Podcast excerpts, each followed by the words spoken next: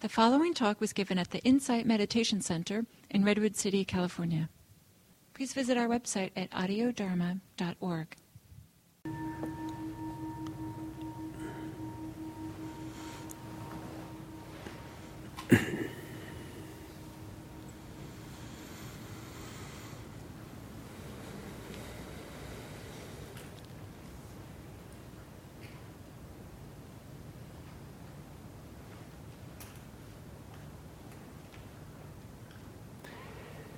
So, welcome to our Dharma Practice Day. And for those of you who are new, these Dharma Practice Days are an opportunity to explore some Dharma theme, practice theme, in community. And, um, and to do it a little bit more full way than just reading about it or hearing a Dharma talk. And to engage in the theme personally, to see how it can become personally relevant for you. And the um, the big part of these days is to practice in community, which means that we'll take sometimes during the day to have conversations. Either you'll maybe partner up with one other person and talk about some aspect of the theme, or meet in small groups and do the same thing. Uh, and uh, a lot of the learning in Buddhism, a lot of the development of practice, happens in relationship to other people, and by talking about the Dharma, hearing their experience, being able to share your experience there's a variety of ways in which um, community is uh, really central to the unfolding of practice in a way that if you only learn about meditation, it wouldn't be obvious. You think meditation was, you know, the Buddhism was all about doing it yourself and finding your own way. And I can say with confidence that, um, uh, you know, a tremendous amount of my practice has really been dependent on practicing in community with others. In fact, I probably would simply couldn't have practiced as much as I did um, uh, without the support and the presence and the inspiration of people practicing around me and and uh, learning from them and conversing with them and struggling with them, all kinds of things. So uh, we'll take um, some time for um, a little teaching, some meditation, some discussion and uh, some breaks through the day. We'll take a break maybe in about, I don't know, uh, 40 minutes or so, so hopefully that works for you. Uh, or you can slip out to the bathroom if you need to. And then we'll um, have a lunch break, and then we'll, in the afternoon, we'll have a break about halfway through, and hopefully that rhythm works for you. and um, so the theme for this year, for these Dharma practice days, is what's called the paramis, and uh, they are virtues or practices that are central to, um, or as I not say central, but very important, very supportive of their overall de- development of practice. And then they also are very supportive for uh, finding or expressing both compassion and liberation. So, um, so what makes these virtues a parami is that somehow they're connected to our capacity to be free. So, like one of the the first parami is uh, generosity. So many people are generous in beautiful ways. For it to be a parami, not only is it generous in a beautiful way, but it's also in doing being generous, we feel that we become freer that we're not so stuck or caught, or we're kind of liberated in the process of giving. But also, in the giving, there's a sense of compassion or caring or empathy or friendliness or kindness in the act. So we don't just give for our own sake, like, I'm going to be free, so I'm going to give you something.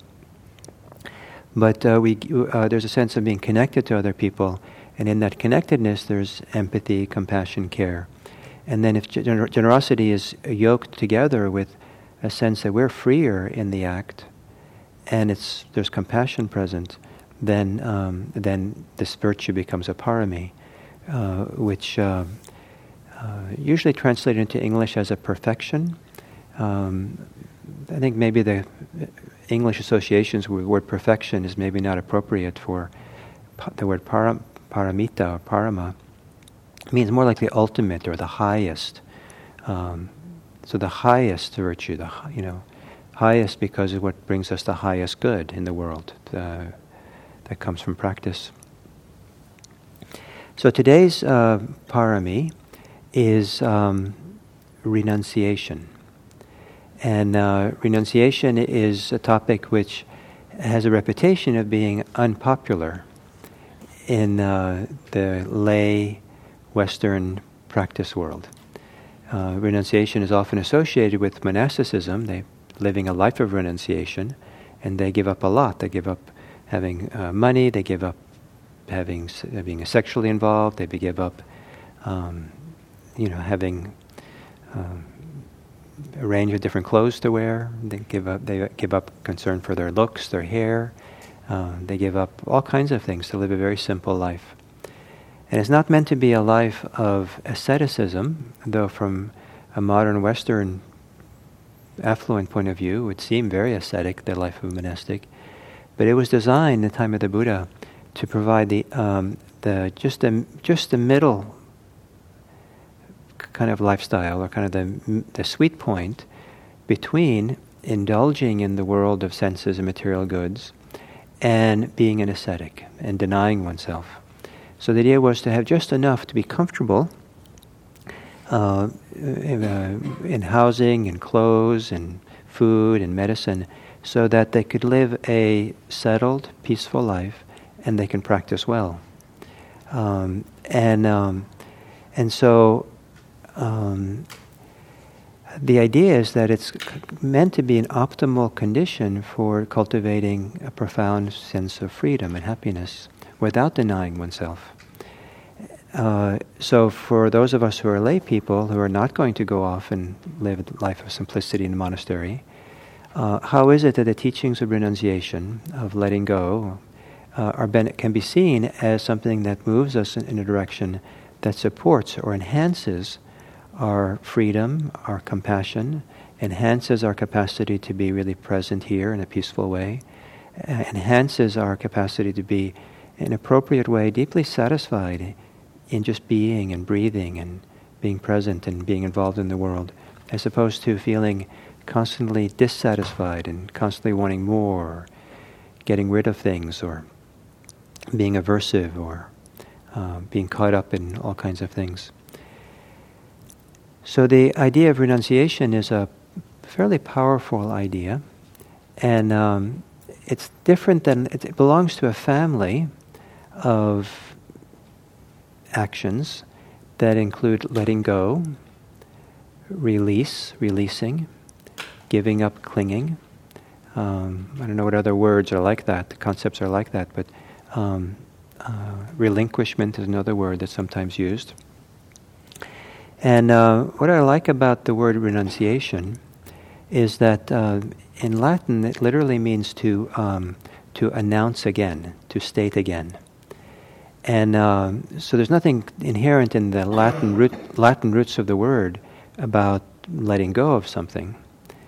Um, but there, what's inherent in the group in the, in the in the Latin is the idea that you are um, stating clearly for yourself, or kind of a kind of a emphatic um, uh, announcing to yourself, or commitment to yourself, or decision that you make that this is something that's, that there's something that you want to let go of, something, some activity that you'd like to stop, some activity you'd like to stop, and uh, and I think that I hope that all of you have had some experience of uh, having renounced something, let go of something, stop doing something, that you felt, you know, I've had enough of this. This is no longer helpful. It's, not, it's no longer something that I, I, I believe in. Um, it's uh, something that I, would rather not do anymore. I'm better off without it, so I'll stop doing it. Uh, one of the things that um, lately a few people have told me about in their contact with Buddhism they have renounced is uh, alcohol. And they feel like their life has gotten so much better uh, they weren't alcoholic, they weren't drinking very much. They, they just found that their, everything seemed to be better. And they were so happy that they had renounced or stopped uh, drinking any kind of alcohol whatsoever. I've known people who've given up, given up cigarettes uh, or given up, um, uh, some people I've known have given up uh, TV and um, found that their life is so much richer because of it. Uh, there was something dampening by watching TV. So there's m- many things people could renounce. I know some people who also uh, people who come practice will sometimes renounce gossiping. Now the difference between renouncing and letting go of gossiping or any of these things is that renouncing makes it clear it's a bigger deal. Because you can let go for me, letting go is an action of the moment. So at this moment, I'm going to let go of getting more, getting any alcohol to drink. At this moment, I'm going to let go of gossiping. I can feel the impulse to gossip or speak meanly or something. I'm going to let go of it in the moment. Renunciation is a bigger movement where we no longer believe in it, no longer want to be involved in that activity more generally. So to renounce something is say there's a kind of a commitment. Yet this is something I've, des- I've decided I don't want to do. And so it's kind of a higher order of of commitment, of decision, and um, and the hope I have the hope that the movement of renunciation comes from wisdom within us, some clear knowing. It's not an obligation to renounce. It's not an obligation to let go of something in Buddhism. But there's a kind of maturation that goes on as people live their lives, as people practice, that it's an expression of maturation and wisdom. Say, enough of this. I think I'll stop doing this now. It might not be so easy to stop once you made the renunciation because the impulses come back, but it's a sea change to have made the decision. Okay, enough of this.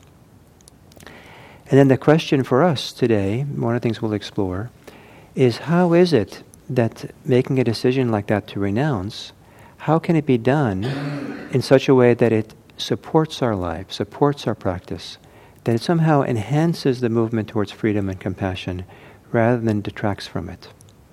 Because not a few people have encountered Buddhism or sometimes other religious traditions and hear about the teachings on renunciation, letting go, and so they've just let go of their money and their house and their family and their cars and their money and you know they they just think that's the game you know just let go and they ended up being a prune you know just kind of shriveled up and the kind of the life force was taken out of them and and they, they get kind of mean or snarly or bitter or or kind of or sometimes extremely strict and judgmental for other people the movement of renunciation can be done in the wrong way that people actually, it's not healthy for people.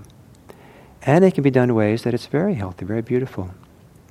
And uh, um, not a few Buddhist monastics have been, who have done very big movements of renunciation, um, have inspired others tremendously by their joy.